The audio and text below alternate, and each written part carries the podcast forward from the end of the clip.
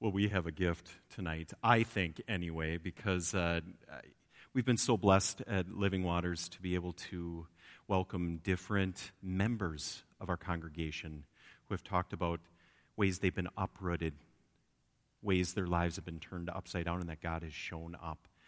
And tonight, um, we have the blessing of my wife, Kayla Dornfeld, uh, to be able to share time with us. And so let's, before we do that, I invite you wherever you're at, if you have a Bible, um, to pull it out right now and to turn to the New Testament, to Paul's letter to the Colossians, chapter three. And this happens to be our wedding text that we had. And there's some beautiful things in this. And Paul's talking to this congregation about clothing themselves and who they really are. Let's read that together. As God's chosen ones, holy and beloved, clothe yourselves with compassion, with kindness, humility, meekness, and patience. Bear with one another, and if anyone has a complaint against another, forgive each other, just as the Lord has forgiven you. So you also must forgive. Above all, clothe yourself with love, which binds everything together in perfect harmony. And let the peace of Christ rule in your hearts, to which indeed you are called in the one body, and be thankful. Let the word of Christ dwell in you richly. Teach and admonish one another in all wisdom, and with gratitude in your hearts, sing psalms, hymns, and spiritual songs to God. And whatever you do, in word or deed, do everything in the name of the Lord Jesus, giving thanks to God the Father through him. Well, babe, I'm so thankful. By the way, your hat is looking amazing. It's on point, as as you would like to say. Um, but uh, I want to welcome you to uh, to be here. And you have such a faith. And, you know, as we got the opportunity for you to share um, tonight, I just want all of you out there to know that uh, um, Kayla is a gift for me as your pastor, that you inspire me, that your grace is incredible. And so as we were uh, um, talking about this time together, um, I I just want you to you to share and maybe introduce yourself or whatever you want to say to them too. Sure. Um, so my name is Kayla Dornfeld, and I am so blessed to be married to this guy, um, Pastor Dan. And um, I love being able to Um, help with worship here by leading Bible studies on Sundays um, for women. Um, singing with our worship team is something that I, I really love to do um, alongside Hope, and um, just serving our church however however I can, and, and supporting Dan in whatever he needs. So um, that's a little bit about my church life. Um, outside of church, outside of being Dan's wife, I'm actually a third grade teacher, um, and so I'm navigating what school looks like now um, through distance learning um, and being able to at the same time homeschool our kiddos at home um, and just sort of navigate all of that. And so um, I'm a teacher and a stepmom and a pastor's wife and a dog mom and a few other things. Yep, and, and obviously uh, um, you have great taste in men. I mean, okay, all right. Well, we'll move on from, from that. Um, well, something we've been talking about uh, during these times have been key times in your life because, I mean, boy, you're, you're not only an amazing teacher and an amazing stepmom to, to Kieran and Savea, and, and I'm so thankful for you as my wife and partner in life, um, but but also something we've been focusing on is not just, you know, the things we try to show in church or at school, but the hard times. Mm-hmm. And uh, I, I'd love for you to sh- maybe talk about talk about a tough time in your life where you felt uprooted, and uh, maybe that'll help people as we move along in this in mm-hmm. this time. I think um, sometimes it's easy, and I'm guilty of this too, to um, look at people in our church, look at people in my life, um, look at people on social media, and think everything just comes so easy for them. Um, whether it's things at their work or things at um, their family. Like, on my heart right now is um, going through fertility treatments, and um, how hard that is to not be pregnant yet. And I swear every person that I see at the grocery store or yeah. wherever it might be is announcing another pregnancy or they're pregnant. And um, so I think in our lives, at some point, we all have been uprooted, and we're all dealing with hard mm-hmm. stuff, yeah. whether we talk about it or not. Um, so I'm choosing to talk about our, our fertility journey, um, to just share that, because there are so many women who fight that alone. Mm-hmm. Um, so that's sort of what we're uprooted in right now. But um, I'm going to actually backtrack to before I actually met Dan, and I'm going to talk about some hard stuff, um, some vulnerable stuff that... Um, Hopefully I'll be able to get through without crying tonight. So um, I, I want to start by just saying, um, before I was married um, to Pastor Dan, I was uh, actually married to somebody else. And um, it didn't work out, and we ended up being separated for a long period of time before we finally um, decided that it was best to actually get a divorce, which was one of the hardest, probably the hardest days of my life. Um, and it's not something I'm proud of, and it's not something that I talk about often. Um, and I, I probably need to talk about it more, because so many people have dealt with the same thing. Mm-hmm. Um, yeah. But it's like just one of those hard things that's really hard to verbalize. So um, actually, when we ended up getting divorced, I remember um, moving out of our dream house, and I found myself in a small apartment, a one-bedroom apartment in South Fargo.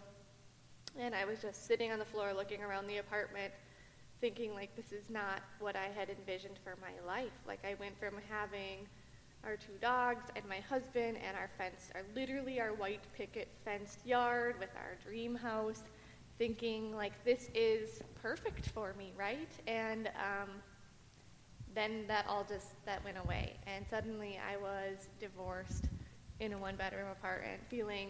Um, the most alone that I have ever felt. Um, and I, I just remember how hard that was. And I went in actually to the doctor um, probably about a week after that, just because I doctor for my thyroid like so many people do. Um, and so I have to go in about every one or two months to just have my blood checked and check in with my doctor to make sure that my thyroid level is correct.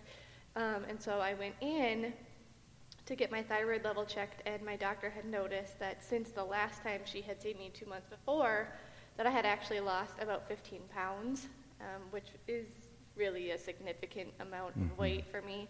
Um, and she just asked if I was okay, um, because I had lost so much weight, and I think I just like lost it. And I, I said, I don't think I am okay. I don't think I'm okay. And she proceeded to give me some paperwork, and I filled out some scales. Um, And I was diagnosed that day with a single occurrent episode of major depressive disorder. So I was diagnosed with depression. I was diagnosed with generalized anxiety disorder. Um, I left with a calendar full of therapy appointments and a bag full of medication to hopefully be able to get myself back on my feet. And um, as time went on, uh, with the medication and with the therapy, Um, I was able to sort of find myself, but I think um, more than any anything that really helped me was actually being able to rejuvenate my relationship with Christ, um, finding God really again, because I was a churchgoer, I was active in our church. This is pre-Dan, so I wasn't a pastor's wife yet, um, but I felt like I had to sort of lose myself completely to be able to find God. And Um, I started doing a, just a self-led Bible study that um, I found online, and it was by Lisa Turquist, and it's called Finding I Am. It's based on the six I am, I am statements in the Bible, and I worked through it, and I dove into it. I read tons of um, Christian books written by women who have struggled with things. Um, one of them, another one by Lisa, is It's Not Supposed to Be This Way. It's all about when you, your life is exactly what you think God has planned for you, and then you're completely uprooted. Something changes, maybe everything changes, and how do you find yourself again? And I think um, as hard as going through that divorce was, as hard as battling that depression um, was, I wouldn't have been able to find God in the ways that I have um, had I not had to go through that. And so I really do think sometimes God will literally shake up everything that you know, and the only way that you can get back on your feet is to turn towards Him. And so through um, therapy and so much time in the Word, um, I really was able to sort of find myself again. And I'm just going to share a teeny bit of our love story, how we met. Dan knows I love a good love story. um, so I was single and Dan was single, and I remember going to randomly attending his worship service um, when he was preaching in Minnesota. Not really randomly, we know that it's a God thing, but um, I got to hear him preach, and I remember just getting goosebumps and crying and feeling like I had connected with his message so much, um, and that I had also connected with him, um, which at the time I thought was kind of weird because, you know, he's a pastor, and I didn't even know if he was single, but I thought he was really cute, and he had a really good message. Um, so we connected outside after, um, after church, and he remembers shaking my hand, and I remember shaking his hand. And months and months and months and months and months went by, um, and I, I remembered him, and I kept going back to where he was a pastor, and he wasn't there anymore, and I kept thinking, like, he must have moved to New Mexico or something, and he didn't. He didn't move to New Mexico, and um, Easter Sunday, two years ago, I was leading worship here with Hope, and we were singing our hearts out, and I remember it was just um, such a joyful time, such a perfect Easter Sunday. And I remember walking up the stairs to my apartment after that, feeling like, like God, I just, I just got to pour my heart out for you, and I just got to um, share so much about your love and um, the promise of the resurrection. And yet, as I was walking up to my empty apartment, I never felt so alone as I did. And even though I was traveling around the world speaking, and I was authoring books, and um, I had done the TED Talk, and I was successful in my classroom, I just prayed out loud. I said, God, just send me a godly man who's going to pursue me so that I can share these blessings with him. And that's the same day that Dan connected with me online.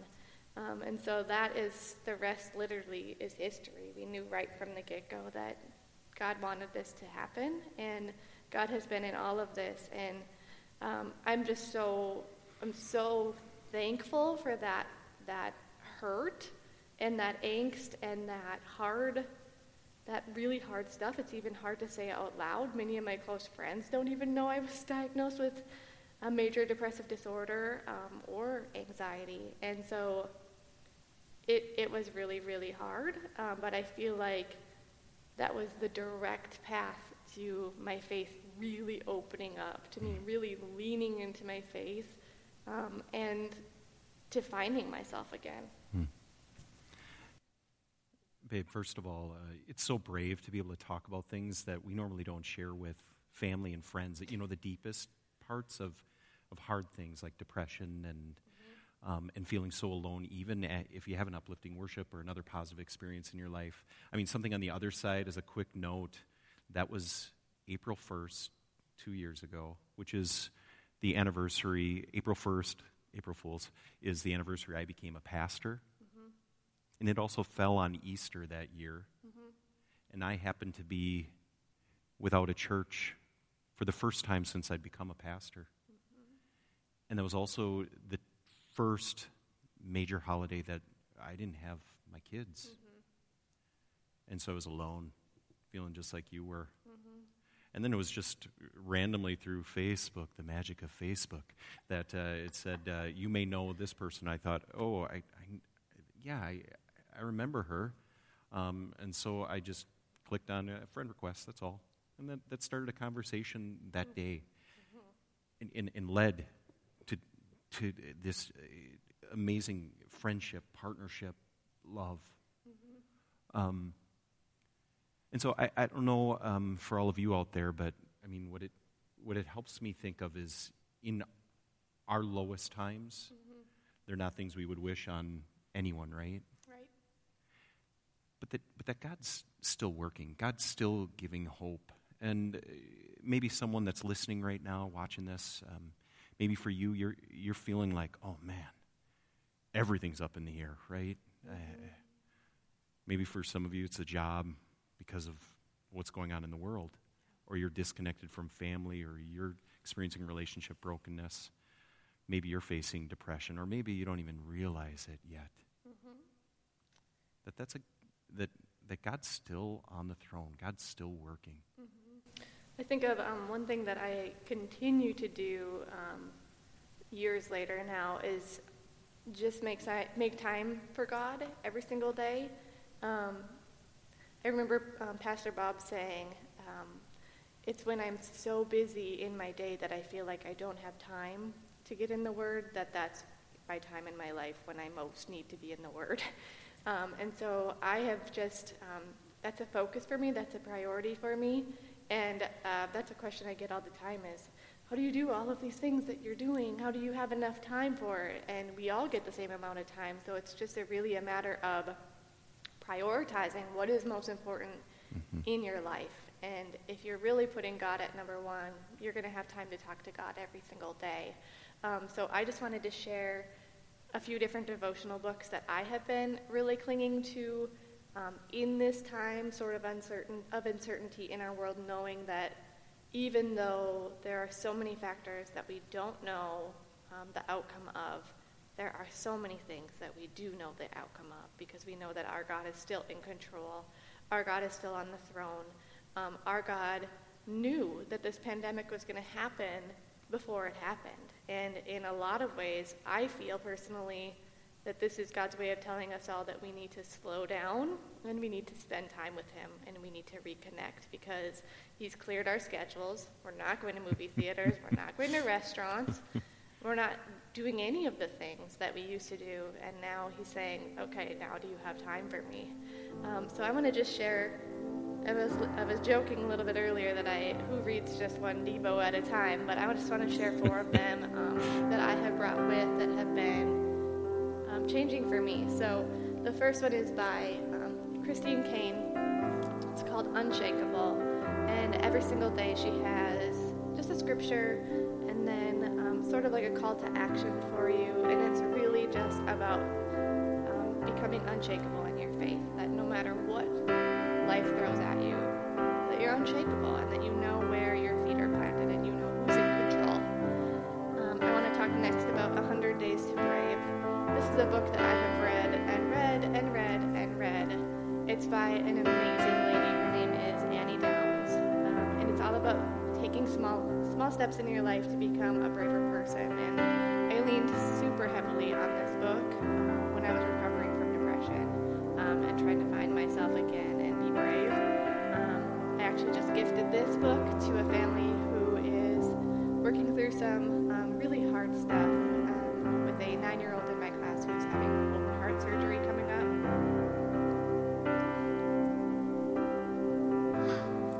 So, they're leading on this book. Um, two more to share. Dan is an amazing gift giver, and he bought me this book. It's called Living Grace Walk in Love by Bob Goff. three hundred sixty-five days of devotion. So if you're looking for literally five minutes to spend with God a day, do it with Bob Goff and God.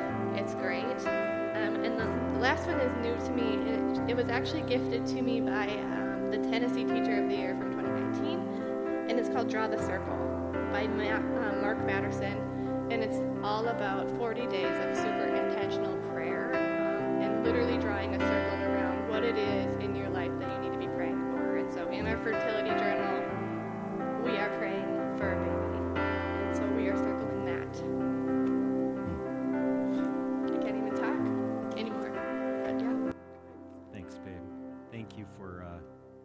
Being willing to to to kind of bare your soul for others, um, and to to help give some resources. Um, we will post the titles of those um, at the end of this worship, um, right on our page. So those of you who are looking for something to connect with God, maybe now, that that could be helpful.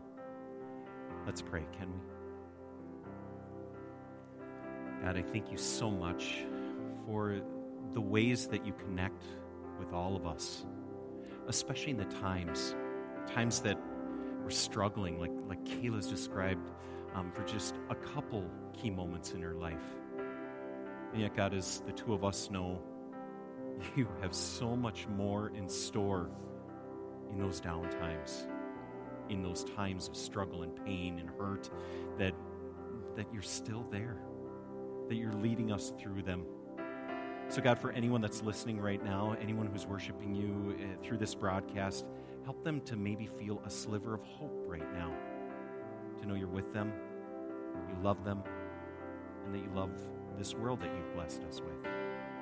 So give us, give us a chance to know that you're with us, and now to love and serve you, to spend time in your word, to spend time with you, and wherever we're finding ourselves, to make an impact because of the love you give us. In your holy name we pray.